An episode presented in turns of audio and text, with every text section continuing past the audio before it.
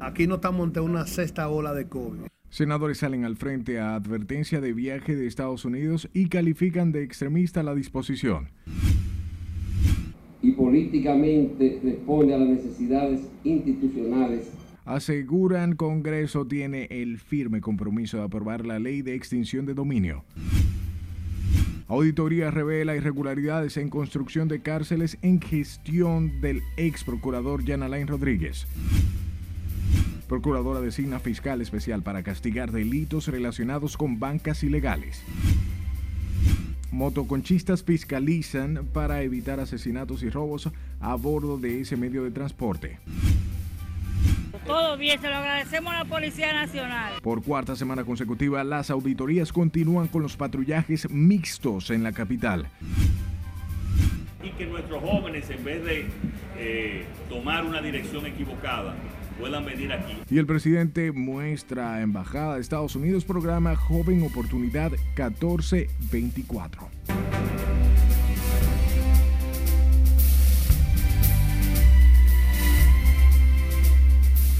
Hola de informarse, buenas noches y bienvenidos a esta su emisión estelar. Para mí siempre un honor llevarles información. De inmediato comenzamos y lo hacemos en el Congreso Nacional, donde senadores de distintas bancadas aseguran que no se corresponde con la realidad que vive el país la disposición de Estados Unidos de elevar nuevamente a nivel 2 la alerta de viaje para sus ciudadanos a República Dominicana por temor a las acciones delictivas, así como la situación de la COVID-19 que según dicen está controlada. Jesús Camilo está en directo con nosotros y más detalles. Adelante, buenas noches Camilo. Saludos, buenas noches. Los congresistas reconocen la realidad del problema de la delincuencia. Sin embargo, consideran innecesario crear este tipo de alarma. Aquí no estamos ante una sexta ola de COVID. Ante la advertencia del Departamento de Estado de los Estados Unidos, donde llama a sus ciudadanos a tener precaución para viajar a la República Dominicana, reaccionaron los congresistas. El senador reformista Rogelio Genao consideró extremista la advertencia ante la reducción en la positividad del COVID-19 y las medidas dirigidas a contrarrestar la delincuencia. Pero en términos estadísticos tampoco estamos peor que otros países.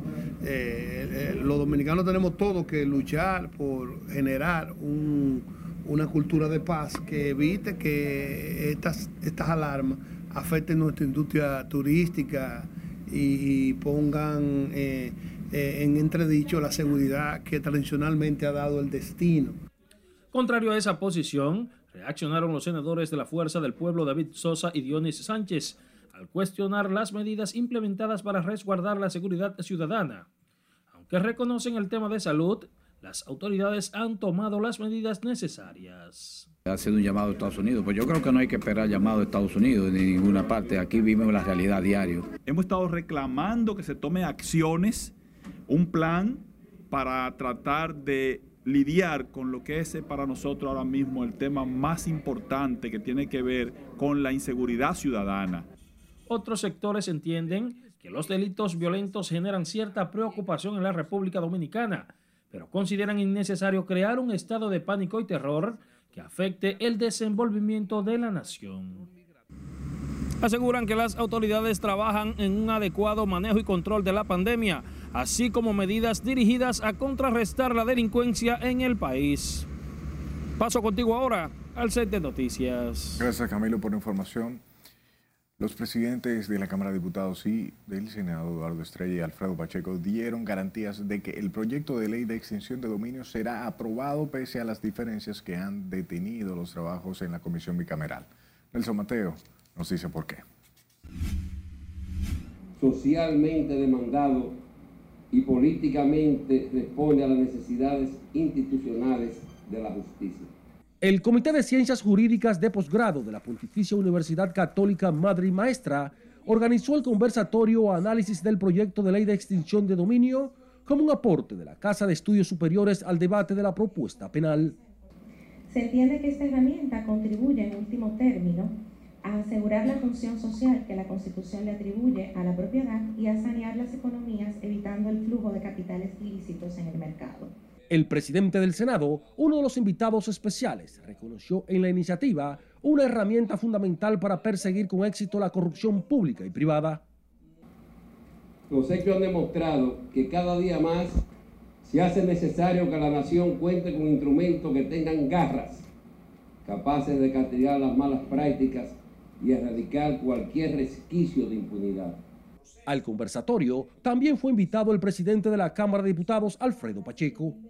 Pero en sentido general, yo puedo asegurar aquí que la inmensa mayoría de los diputados y diputadas que componemos hoy la Cámara de Diputados, no importa partido político al que pertenezcamos, estamos muy claros en que esta legislación ya le llegó el momento de ser aprobada.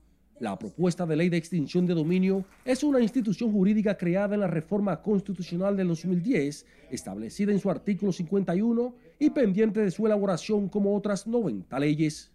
Nelson Mateo, RNN.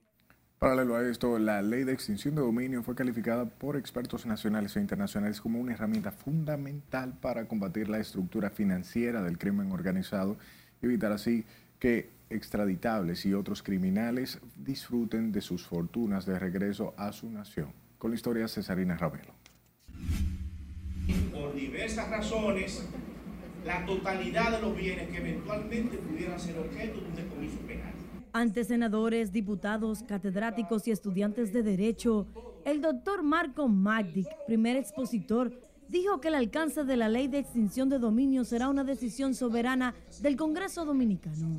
Y sobre el conflictivo punto de la retrospectividad, apoyó que la institución jurídica en la ley sea incluida, pero con un tope de tiempo establecido. Si bien la retrospectividad ilimitada es la regla general en el mundo, y yo les podría incluso recomendarla, el hecho concreto es que República Dominicana tiene todo el derecho y tiene toda la soberanía de definir sus propios plazos, tiempos, según sus propias realidades, preocupaciones. Y de... El ex diplomático y jurista dominicano Olivo Rodríguez Huertas, al agotar su turno, dejó claro que la ley de extinción de dominio es un mandato de las Naciones Unidas y su convención contra la corrupción celebrada en Mérida, México, del 2003. Yo creo que una de las cosas que también ha hecho mucho daño eh, en este proceso es también que se salió a vender la idea, ¿no? La extinción de dominio, el otro día tenemos la recuperación de los robados. Mañana ya los ladrones no tienen eh, los bienes. Y, eso no ayuda, eh, no ayuda a este tipo de cosas que son muy serias y que las necesitamos mucho en este país. El doctor Ricardo Rojas León fue parte de los tratadistas convocados por la universidad para llevar luz sobre la propuesta de ley de extinción. Catedrático universitario, experto en materia penal y comunicación, asumió la parte pedagógica del proyecto que busca despojar de sus riquezas al mundo criminal. En el proyecto, en lo que se ha consensuado, se habla de recursos. Lo que he visto es que solamente se contempla el recurso de apelación. Me parece que es suficiente tener un recurso de apelación en esta materia porque, como ustedes saben, el recurso de apelación es un recurso ordinario que permite la revisión tanto del cuadro fáctico, ¿no? De la cuestión facti, como de la cuestión juris, o sea, la, la, la violación de la ley. Junto al experto en materia penal, también expuso sobre la propuesta de ley la jueza Rosagna Vázquez que contaremos con un instrumento jurídico, con una normativa que es una asignatura pendiente, una deuda como nación. Los debates y exposiciones sobre la ley de extinción se llevaron a cabo ante los congresistas y sus titulares, así como estudiantes que tomaron notas y la observación atenta de una comisión de la Embajada Norteamericana. Cesarina Ravelo, RNN. Mientras que la comisión bicameral que estudia la ley de extinción de dominio anunció que este miércoles ofrecerá detalles en rueda de prensa sobre las diferencias en que paralizaron los trabajos y las discusiones sobre la esperada normativa penal. El senador Pedro Catrén dijo que allí también se dará respuesta al emplazamiento del PLD para que sea convocada la comisión y se introduzca la evasión fiscal en el proyecto. Amigos, mañana, mañana voy a dar una rueda de prensa. Ahora mismo no tengo comentarios, me van a excusar. Estoy ahora en un seminario que vamos a hacer. Eh, mañana vamos a, a, complacerlo y a contestar todas las ¿Sobre qué será la rueda de prensa? Sobre la ley de extinción de dominio. ¿Y la convocatoria que le hizo el partido de la mañana, mañana voy a responder. Usted sabe que yo siempre soy muy amable con la prensa. Eh, no, los emplazamientos, Iván eh, Ari Iván y yo somos muy amigos. de ellos. Él, él- él tiene derecho. La oposición que no se opone no es oposición. El Senado Catrán calificó el conflicto interno en la comisión bicameral como parte de la democracia y el derecho a la disesión. El congresista fue invitado al conversatorio Análisis del proyecto de ley de extinción de dominio organizado por la Universidad Católica Madre y Maestra. El informe final de la auditoría de la Cámara de Cuentas al plan de humanización del sistema penitenciario develó irregularidades en el manejo de los fondos durante la gestión del ex procurador Jan Alain Rodríguez, principal implicado en el caso Medusa. Así lo establece el órgano fiscalizador del Estado en la investigación realizada al plan en el periodo comprendido entre el 16 de agosto a 2010 de 2016 y el 16 de agosto del 2020. Conforme lo aprobado por el Pleno de la Cámara de Cuentas, las anomalías detectadas durante el periodo 2016-2020 inician con la falta de documentación y los soportes de manejo de más de 1.782 millones de pesos. La familia del asesinado abogado de Santiago, Basilio Guzmán, publicó este martes un comunicado en el que confirma que el jurista recibió amenazas de muerte de personas allegadas a los casos que ventilaba en la justicia. Sin embargo, sus parientes no identificaron a los presuntos responsables de dichas amenazas que terminaron con la vida del dotado. La policía mantiene la hipótesis de que se trató de un asesinato por encargo debido a que tras su muerte el abogado tenía su reloj y sortija de matrimonio, además de que los hombres no perpetraron a la vivienda, sino que huyeron a bordo de la motocicleta. Cambiamos de tema. Motoristas y ciudadanos respaldan las sanciones que aplicará a partir de este 15 de julio el Instituto Nacional de Tránsito y Transporte Terrestre a los usuarios que no han cumplido con el proceso de registro de motocicletas. Aseguran que mm, esta medida cambiará los actos delictivos que se cometen a bordo de ese medio de transporte. Lency Alcántara está en directo con nosotros para darnos más detalle. Adelante. Buenas noches, Lency. Así es, muchas gracias y buenas noches. Según el último boletín emitido por el Observatorio Nacional de Seguridad, más del 90% de los actos delictivos se cometen a bordo de motocicletas. Con el objetivo de regular a los usuarios de dicho vehículo, el Instituto Nacional de Tránsito y Transporte Terrestre fiscalizará a quienes no se hayan registrado como lo establece la ley 63-17. La medida es respaldada por motoristas, quienes aseguran urge el control por parte de la entidad para arreglar lo que califican como un desastre en el tránsito vehicular. Correcto, porque todos tenemos que tenerla. Mira, yo tengo la mía y si, no, si uno vive de esto, eh, uno tiene que estar al día con esto. Porque, por ejemplo, mire, país, ahí ya vemos seis dominicanos, de ahí 70 haitianos y ninguno tiene licencia. No, en verdad, en verdad, eso no lo para nadie porque los atracos, esos ladrones se ponen un chaleco, eso nos perjudica a nosotros, ¿me entiendes?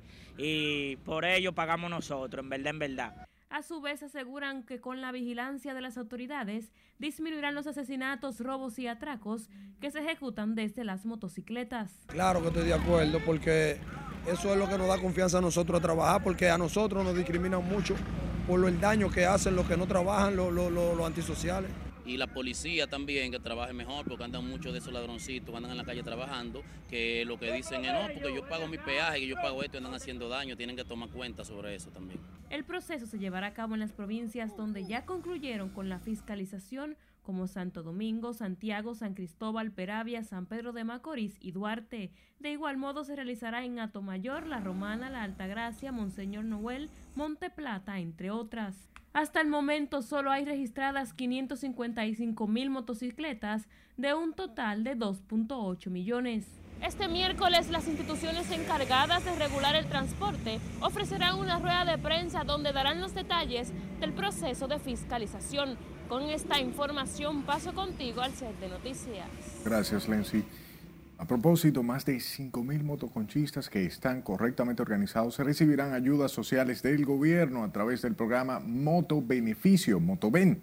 El gobierno entregó una tarjeta con la cual recibirán una subvención de mil pesos para el combustible mensualmente y el subsidio Aliméntate con una ayuda de 1.650 pesos para comprar alimentos. El proyecto fue presentado por el Ministerio de la Presidencia en coordinación con el Intrant y la Administradora de Subsidios Sociales e iniciará en el Gran Santo Domingo con 5.000 motoconchistas quienes han sido censados en sus paradas.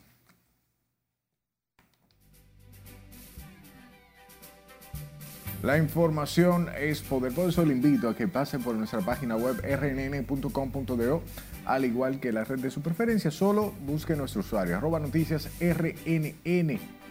Sus denuncias son importantes, así que envíen a este número de WhatsApp 849-268-5705. Escúchenos en podcast. Estamos en Spotify, Apple Podcast, Google Podcast como Noticias RNN. proyecto fundamental Vamos a nuestro primer corte al volver detalles sobre el recorrido del presidente Luis Abinader y el encargado de negocios de Estados Unidos por el Centro Tecnológico Comunitario de Villamella. No existen los incentivos necesarios. Además, le contamos que piden algunos sectores para las MIPIMES. Ya volvemos.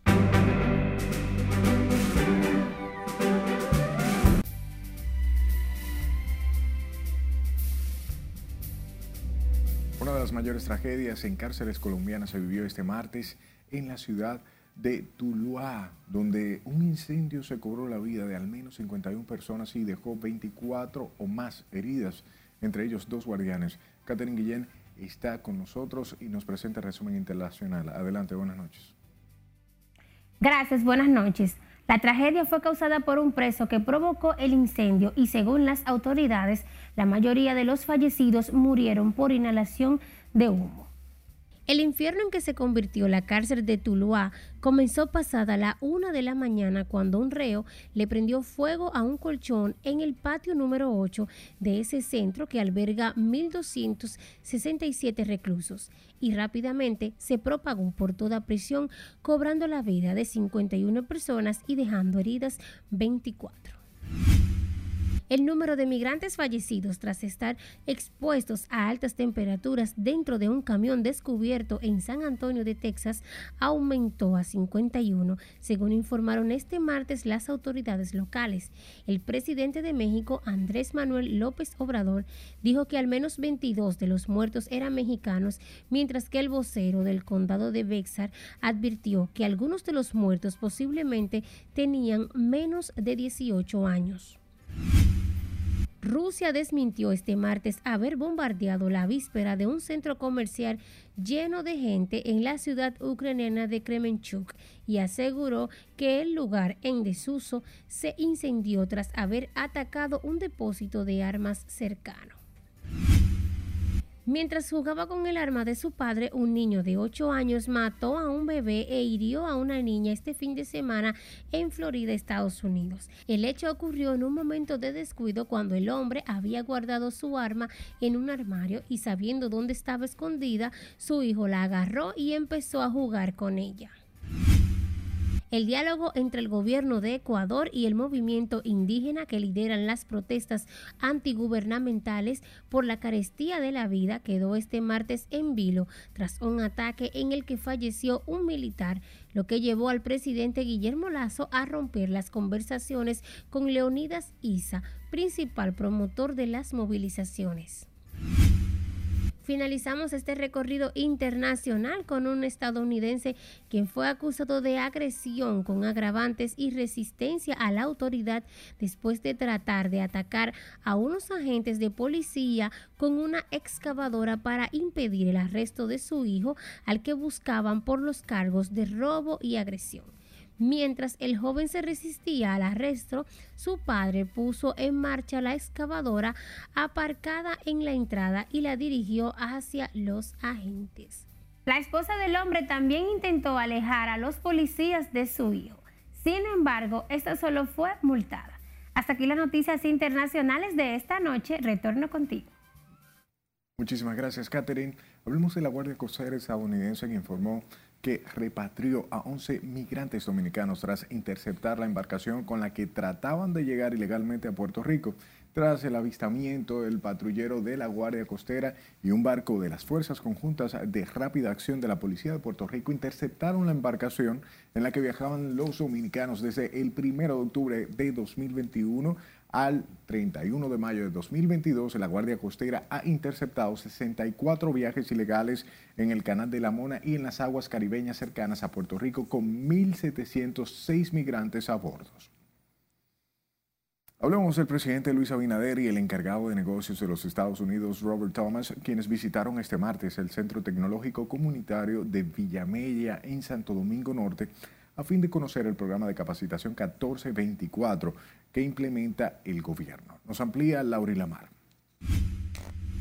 Y que nuestros jóvenes, en vez de eh, tomar una dirección equivocada, puedan venir aquí. El presidente Abinader dijo que el objetivo de este programa es disminuir la delincuencia y la violencia a través de la capacitación de jóvenes de 14 a 24 años que ni estudian ni trabajan para que puedan insertarse en el mercado laboral. El mandatario afirmó que hasta el momento ya 39 programas han sido instalados a nivel nacional para completar la meta de este año que serían 100.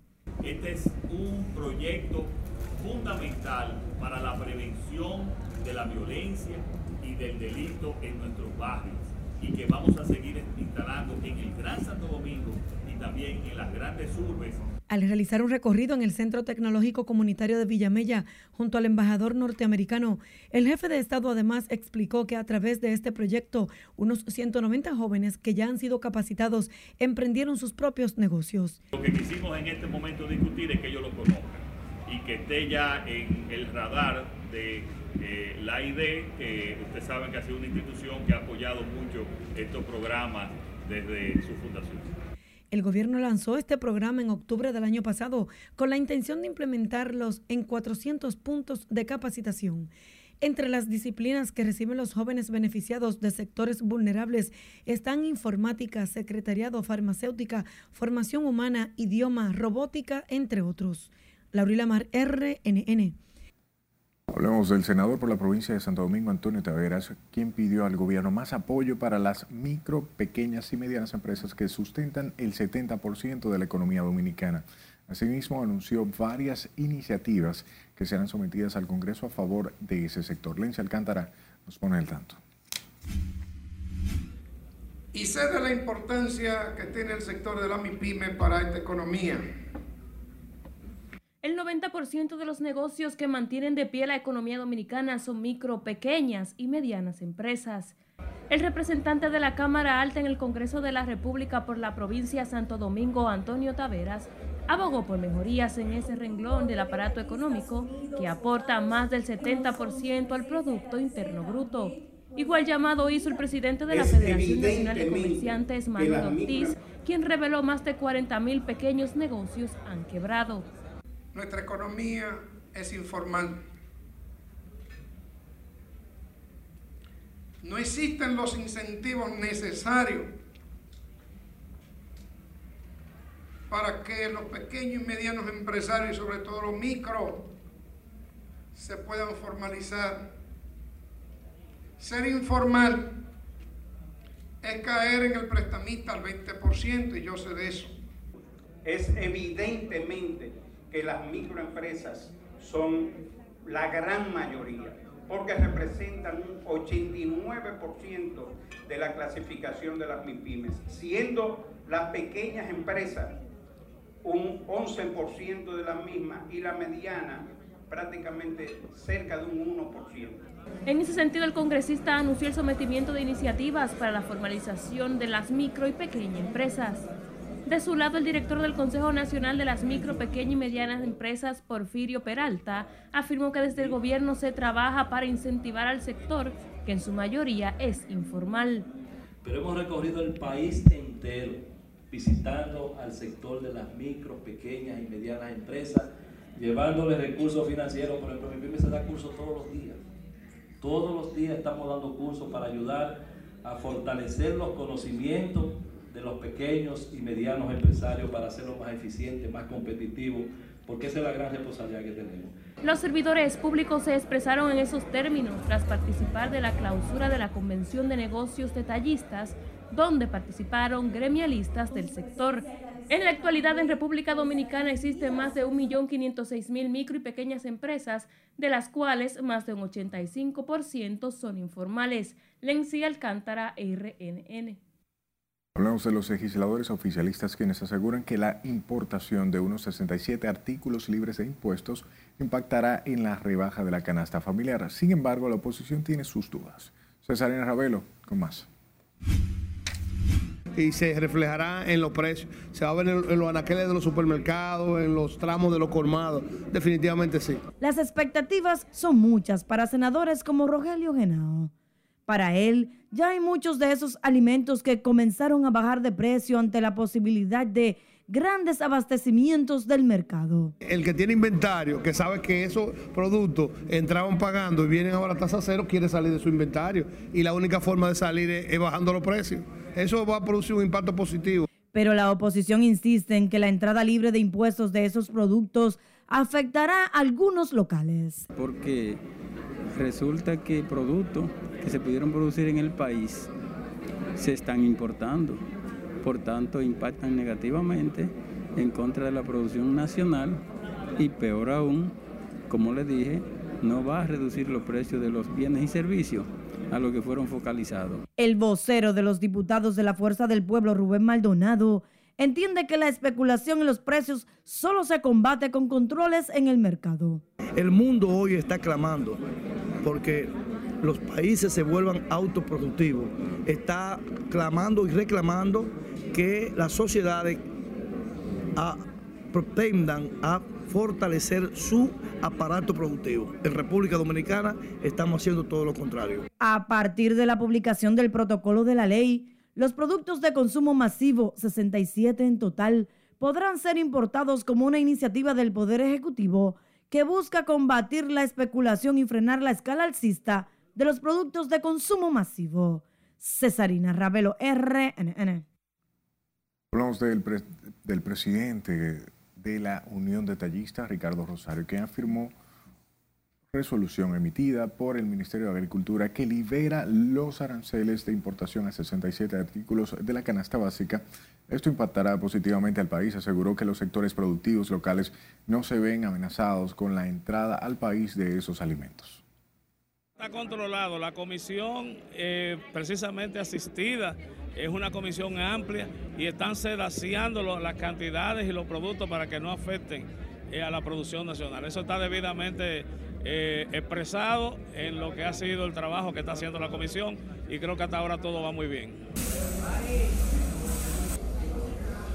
Microempresari del microempresariado también aseguró comercios están abastecidos pese a la crisis internacional provocada por la pandemia y conflicto bélico entre Rusia y Ucrania.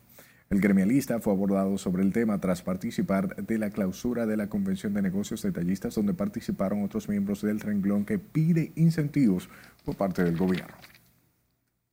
Y el vicepresidente ejecutivo del Congreso Nacional de la Empresa Privada, César Dargán, afirma debe tomarse en cuenta el criterio de los precios locales o internacionales para mantener un equilibrio a la hora de la importación de los alimentos. Entiende que esa medida debe ser la más prudente, de lo más prudente posible para no perjudicar el sector productivo de nuestro país siempre y cuando esta comisión eh, pueda evaluar cuál es la condición real del mercado, qué tan temporal son las escaseces o variaciones eh, abruptas de los precios que estemos experimentando y en adición que las autorizaciones de las importaciones vayan acorde a esa consulta permanente con los sectores productivos, pues podemos lograr un equilibrio que no afecte perjudicialmente a nuestros sectores productivos que al final del día son los que generan empleo, los que pagan impuestos y los que invierten en la República Dominicana. Respecto al aumento que registró esta semana el petróleo de Texas, el representante del sector empresarial aseguró que esto debe, bien se debe a la crisis internacional provocada por la guerra entre Rusia y Ucrania. Dargan fue abordado sobre el tema tras participar en la presentación del proyecto del fortalecimiento de expansión del programa de formación dual con miras a beneficiar a 3.000 jóvenes. Ahora hablemos del director general de aduanas, Eduardo Sanz Lobatón, quien destacó la conectividad logística de República Dominicana y las oportunidades que tiene a su alcance para realizar una disrupción logística integral. Sanz Lobatón explicaba que la República Dominicana se encuentra en estos momentos como el segundo país más competitivo en la región a nivel de costos logísticos, lo que dice nos acerca más al objetivo de ser un hub logístico regional. Nosotros hicimos eso, ya eso está demostrando hoy, está demostrando hoy un incremento en las recaudaciones de alrededor de 1.500 millones de pesos mensuales, con lo que no contaba esta economía porque no teníamos una, una herramienta de inteligencia artificial que nos ayudara a entender la carga. Pablo Sanz Lobatón habló en esos términos en calidad de orador invitado de la Cámara Americana de Comercio en el marco de la presentación del proyecto Estudio de Segmentos del Hub, una iniciativa que busca definir la estrategia y plan de acción que República Dominicana estará desarrollando para convertirse en un hub logístico de clase mundial. Paralelo a esto, el director general del Instituto Nacional de Formación Técnico Profesional, Rafael Santos Badía, citó que las deficiencias en el sector educativo se deben a fallas estructurales del sistema que deben ser corregidas de urgencia para la, mejorar la calidad de los estudiantes y futuros profesionales. Lencia Alcántara trabajó el tema y aquí la historia. Estas empresas van a venir, pero no van a encontrar trabajadores calificados y van a irse a otro sitio. Para mejorar las condiciones educativas, el Infotet presentó este martes su proyecto de fortalecimiento y expansión del programa dual que impactará a miles de jóvenes del país. En las empresas, el Infotet retorna el 35% de lo que aporta la zona franca para capacitación. La educación dominicana a nivel escolar y superior posee limitantes estructurales que impiden a los futuros profesionales ser competitivos en el mercado, así lo afirmó el director ejecutivo del Instituto de Formación Técnico Profesional, Ricardo Santos Badía, quien asegura debe mejorarse con la reestructuración de los programas académicos que van desde horas de docencia hasta la transformación del currículum. También un sistema educativo inviable, que por más recursos que se le invierte, las fallas estructurales no permiten que se mejore en el tiempo que se requiere. Dichas fallas pueden dar un giro de 180 grados con la puesta en marcha del programa de formación dual presentado por la entidad que busca involucrar a más de 3.000 jóvenes en el área empresarial. Impulsar la productividad, programas hechos a la medida de la empresa en base a sus necesidades, posibilidades de ofertar programas más reducidos para números reducidos de personas en función de las necesidades de las empresas. Una oferta que se fortalece con la práctica en las empresas. El proyecto recibe el apoyo del Banco Interamericano de Desarrollo con unos 5 millones de dólares, así como distintos grupos empresariales de todo el país. Lency Alcántara, RNN. Los niños están en peligro. Es tiempo de otra pausa comercial. Al regreso continúan preocupación por aumento de casos de dengue en el país. Sino que vamos a utilizar el sistema tradicional. Y expresidente de la República, Leonel Fernández, deposita ante la Junta Central Electoral nuevo padrón electoral de la Fuerza del Pueblo. Esto y más al volver. Esta es la emisión estelar de Noticias RNN.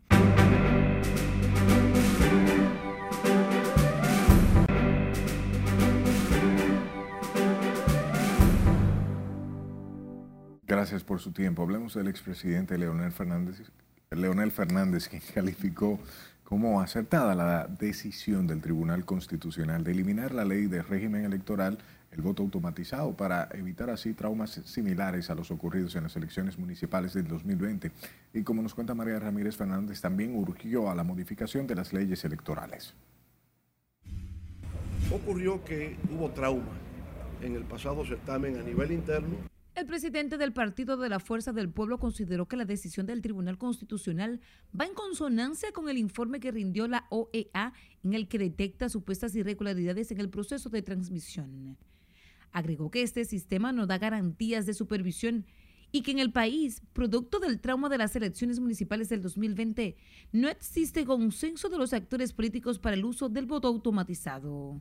Sino que vamos a utilizar el sistema tradicional que tiene que ver con el conteo manual. No es que el fraude se descarta completamente, pero es más controlable. Porque se puede ver, se puede discutir, eso estará en los recintos electorales, los delegados pueden darse cuenta El también expresidente de la República urgió la agilización de la modificación de las leyes de partidos políticos y régimen electoral. El pueblo se suma a los esfuerzos de la Junta para lograr esa reforma. Y yo creo que hay que reactivar el diálogo con los demás partidos en ese aspecto para que se tenga el tiempo suficiente que permita su aplicación para el próximo certamen. ¿Usted cree que hay tiempo? El presidente de la Fuerza del Pueblo se pronunció en estos términos tras su salida de la Junta Central Electoral donde acudió para hacer entrega del padrón electoral actualizado de su partido. El Estado cuenta con más de 1.094.000 afiliados, de los cuales el 50.16 son mujeres. Margaret Ramírez, RNN. Hablemos de la Comisión Electoral de la UAS que llamó este martes a los miembros del claustro electoral a participar en la segunda vuelta para completar las elecciones o bien la elección de los cargos pendientes por no obtener el 50 más 1 en las elecciones del pasado 15 de junio. Quedan pendientes 22 cargos de los 108 electivos de la Primada de América, entre ellos las vicerrectorías administrativas y la de extinción. De que se, se retire uno de los dos candidatos no significa que por eso ya no hay que hacer elección. Hay que hacer la elección. ¿Por qué? Porque el estatuto orgánico de la universidad señala que para que una persona sea electa, aunque sea con un voto solo, que supongamos que todo el mundo le vota blanco y solo ella vota por sí misma, ganaría la, la elección porque esa sería la mayoría simple. Según el presidente de la Comisión Electoral, para que las elecciones sean válidas, los estatutos exigen la votación del 60% de los 3.215 miembros del claustro electoral. La UAS anunció además que mañana miércoles suspenderá las labores docentes y administrativas por motivo de la segunda vuelta del claustro eleccionario.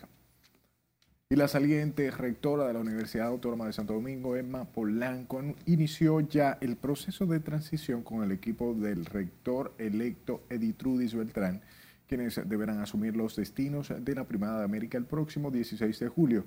La maestra Emma Polanco explicaba que el proceso es sencillo debido a que Beltrán conoce bien el manejo de la Casa de Alto Estudios y solo será entregar los informes financieros y de planes pendientes.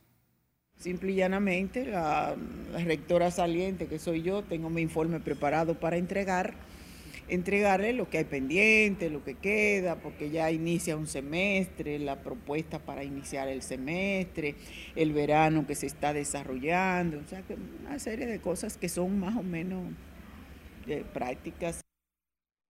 En otro orden, Eva Polanco, rectora saliente de la UAS, dijo que más de 33 mil estudiantes se encuentran recibiendo docencia presencial luego de más de dos años en la que esta universidad se mantuvo en la virtualidad.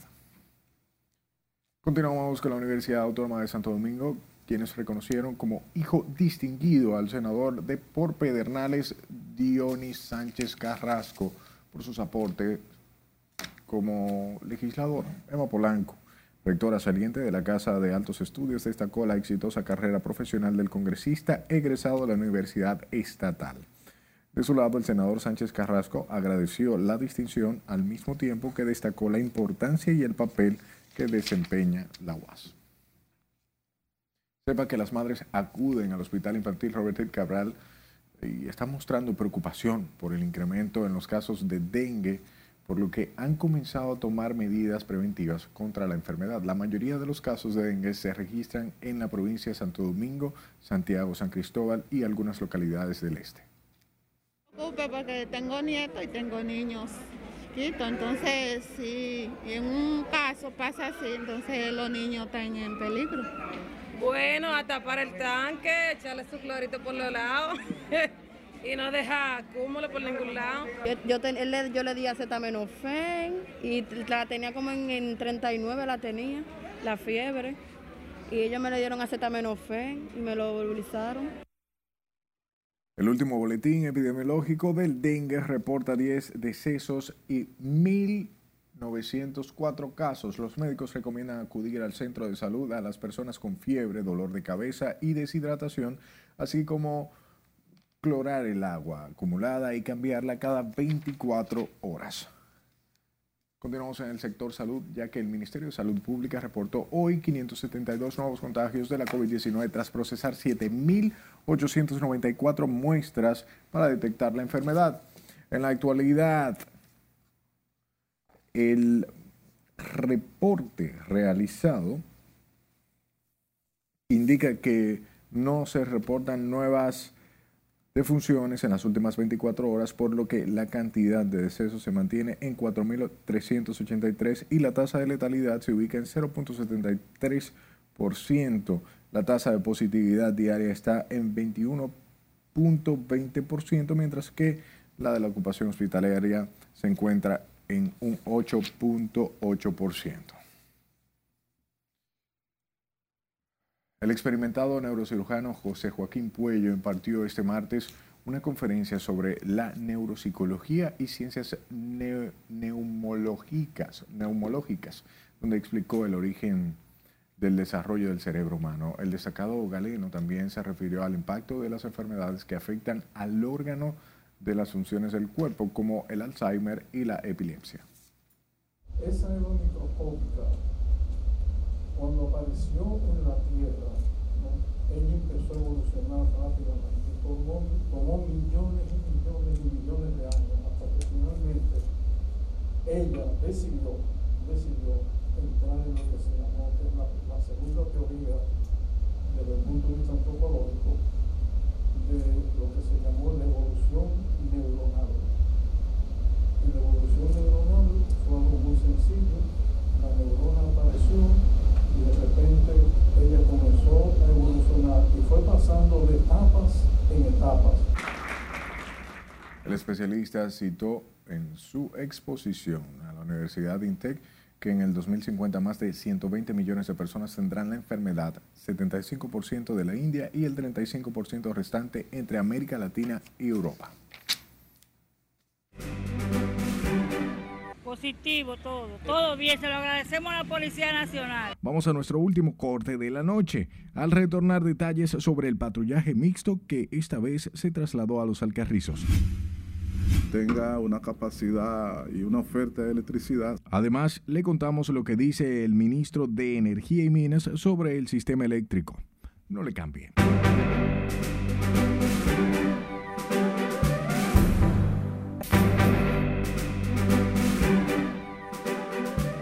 ¿Qué tal? Muy buenas noches. Iniciamos la entrega deportiva hablando lógico de la actuación dominicana en Valledupar en los Juegos Bolivarianos y es que, atención, que aquí está la cosa buena. Ganamos una medalla, oigan bien esto, de bronce, y lo vamos a ir viendo, señor director, en balonmano femenino. Y las chicas le dieron una pela a Colombia, 31 por 17. Eso quiere decir que el balonmano dominicano vuelve a coger forma, vuelve a superar los escollos y obstáculos.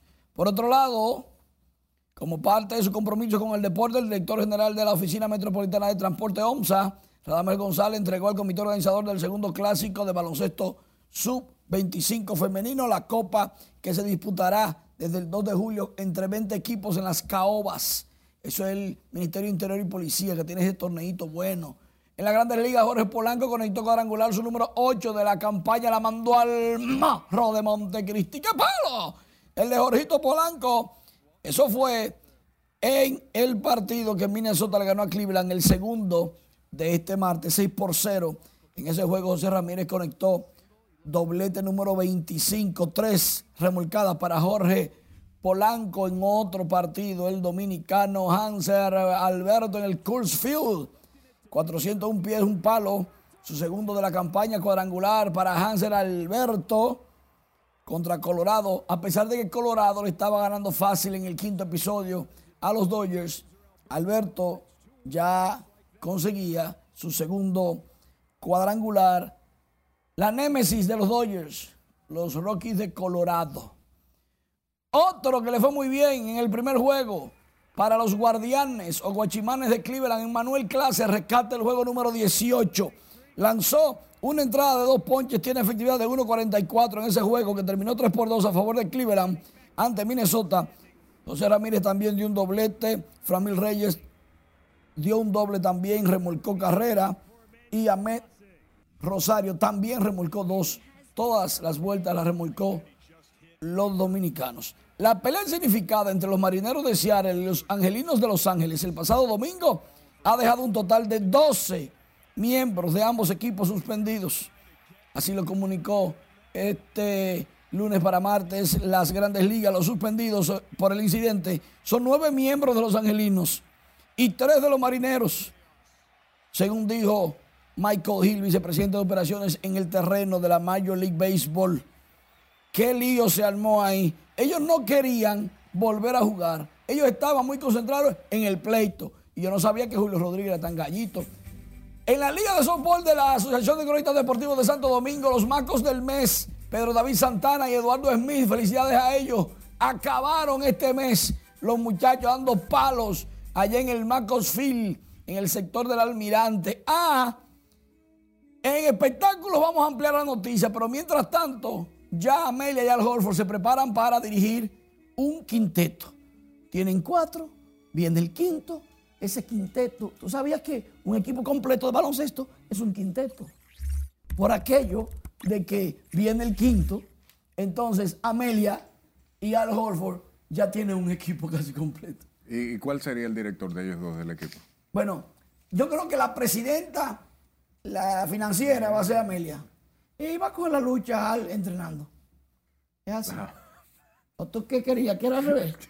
Gracias. La buena no, está bien, gracias. la- pues no, gracias, gracias, gracias. Está bien. Por cuarta semana consecutiva, las autoridades mantienen en el Gran Santo Domingo el patrullaje mixto de policías y militares en vehículos, a pies y helicópteros en el Gran Santo Domingo. Miguel de la Rosa está en directo con nosotros y nos amplía adelante. Buenas noches.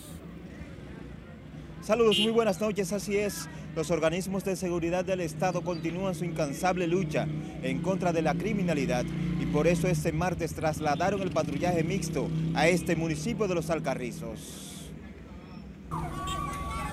Calle por calle en el municipio de Los Alcarrizos fueron desplegadas las unidades militares y policiales en busca de los delincuentes. Positivo todo, todo bien, se lo agradecemos a la Policía Nacional. Y es que desde el día 4 de este mes el operativo policial y militar no se ha detenido ni un solo día. La delincuencia está acabando con uno, entonces eh, ellos están haciendo eso muy bien. Según cuentan los residentes en los Alcarrizos, los delincuentes le habían robado la tranquilidad, pero ahora están seguros que con esta medida todo estará mejor. Ellos están haciendo su trabajo. En realidad yo lo veo bien. Lo que hay que saber que si alguno de, esos individuos que andan en su motor trabajando tienen sus documentos, no deberían de, de por lo menos detenerlo. Desde el Ministerio de Defensa y la Policía Nacional han informado que las estadísticas dan cuenta que desde el inicio de los patrullajes mixtos, los hechos delictivos han disminuido considerablemente. El presidente Luis Abinader tomó la decisión de llevar un operativo conjunto de la Policía Nacional y las Fuerzas Armadas con la finalidad de devolverle la tranquilidad a la población. Esta es toda la información que tengo desde el municipio de Los Alcarrizos. Ahora retorno contigo al estudio. Gracias Miguel por la información. Y ahora pasamos a Santiago, donde el sector tamboril y la comunidad Los Amayes, eh, los Amaseyes reclaman las autoridades las calles transitables y caminos en condiciones que les permitan mover sus productos hacia la ciudad de manera menos traumática. Nos cuenta Gino Martin. Y esta es una comunidad productiva donde se cultiva plátano, ñame, yautía. Es un reclamo de más de 50 años. Los residentes en los amaseyes de Tamboril denunciaron que por décadas han estado sufriendo del mismo problema. Somos una comunidad huérfana.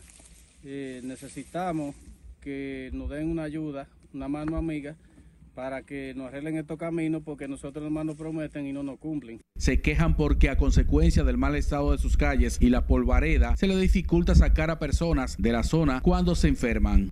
Y yo tengo, tuve un hermano y se murió bajándolo por aquí, por estos caminos, porque no había un vehículo con que llevarlo a, a la, a la ciudad. Cuando llueve, el lodo y el fango los convierte en zona incomunicada. No se puede subir ni a pie, ni montado, ni nada. Ya esto está que es imposible. El, el, síndico en reiteradas ocasiones eh, conmigo mismo, la presencia, ha, ha, venido por aquí, nos ha mandado a retirar árboles, nos ha mandado a retirar alambre para que lo, cuando vengan los aparatos a trabajar, ellos poder entrar. Entonces ya eso eh, todo queda en el olvido, lo, los árboles vuelven y suben. Y hemos ido a muchísimas eh, instituciones y ninguno no han hecho caso. Los Amaseyes es una zona rural ubicada en el distrito municipal de Canca. Con el asfaltado de sus calles podrían beneficiarse al menos cinco comunidades. En Santiago, Junior Marte, RNN. El ministro de Energía y Minas, Antonio Almunde, aseguró que el servicio energético en el país ha mejorado considerablemente en las últimas semanas. Afirmó además que los apagones que normalmente se producen en cualquier sistema energético son de corta duración, situación que irá desapareciendo con la entrada en operaciones de los proyectos de inversión eléctrica que ejecuta el gobierno. El propósito es uno solo, que dentro de dos o tres años República Dominicana tenga una capacidad y una oferta de electricidad suficiente para abastecer la demanda pico y también para tener reserva, para que el país no tenga que volver a sufrir.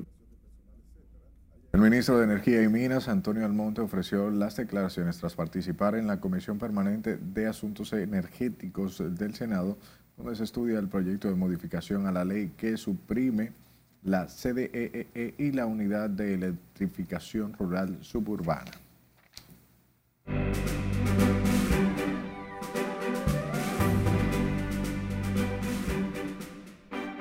Nos adentramos al mundo del espectáculo con nuestra compañera Miriam Reyes Solano, quien se encuentra en directo. Adelante, buenas noches, Miriam. Gracias, muy buenas noches. La ex Miss Universo Amelia Vega anuncia que está embarazada de su quinto bebé. Más detalles a continuación. Amelia Vega espera su quinto hijo con el jugador de baloncesto de la NBA, Art Orford, quien recientemente se convirtió en el primer dominicano en disputar una final de ese deporte. Gracias Señor por tus promesas. Quinto bebé, Orford Vega, informó Amelia que el nuevo integrante llegará en diciembre del 2022. La feliz noticia fue compartida con varias imágenes donde se ve la numerosa familia que han formado el deportista y la ex modelo con sus hijos Ian, Alía, Ava y Nova Olford Vega. Una celebración por partida doble es lo que inspira a la merenguera Julián O'Neill a retomar su carrera musical y es que se ha regalado el día de su cumpleaños el estreno de Nos Fuimos un merengue que fusiona elementos urbanos de reggaetón con algunos sonidos electrónicos disponibles en todas las plataformas digitales. El tema narra la historia de una mujer completamente empoderada que le dice a su pareja o al chico que le gusta que ella está ready para irse de fiesta. El exponente urbano Denny K acaba de estrenar su más reciente sencillo llamado Isla Saona mediante el cual busca promover el turismo de la República Dominicana, resaltando la belleza que contiene la isla. Denica, nacido en Colombia y criado en Italia, se encuentra viviendo en el país al que considera su nuevo hogar. Isla Saona es una fusión de ritmos que contiene una muestra musical de la famosa canción Pepas de Farruco con letras limpias y contenido para todo público. La exponente urbana Anda, denominada como la chica naranja, se une a los exponentes urbanos dominicanos Cherry Scone y el Gran Memín para lanzar el nuevo tema musical La Manzana. El Perú todavía no está muy inmerso en la música urbana. Eh, de hecho, yo lo hago porque es algo que a mí me gusta y yo justamente quiero que mi país crezca a nivel urbano. El nuevo sencillo será lanzado el primero de julio en todas las plataformas digitales. Y la comunicadora y productora de televisión Laura Guzmán celebró esta noche los dos años de su programa Frontal y lo hace estrenando nueva planta televisora y es que desde el pasado sábado su espacio se transmite por RNN Canal 27 a las 11 de la noche. Siempre he sido admiradora de esta plataforma, en primer lugar por el alcance que tiene, por la nitidez, que sabemos que es un canal HD, y el respaldo del doctor Ricardo Rojas León ha sido maravilloso y me identifico mucho porque lo mío es información y noticias. Frontal es un programa de televisión que Laura inició desde su casa como consecuencia de la pandemia en donde desarrolla temas de interés político, económico y humano. Laura Guzmán también es abogada y ofrece servicios de comunicación a través de su compañía. Hasta aquí diversión feliz resto de la noche. Gracias Miriam por las informaciones y le damos la bienvenida a Laura y todo su equipo. A ustedes, las buenas noches. Bye bye.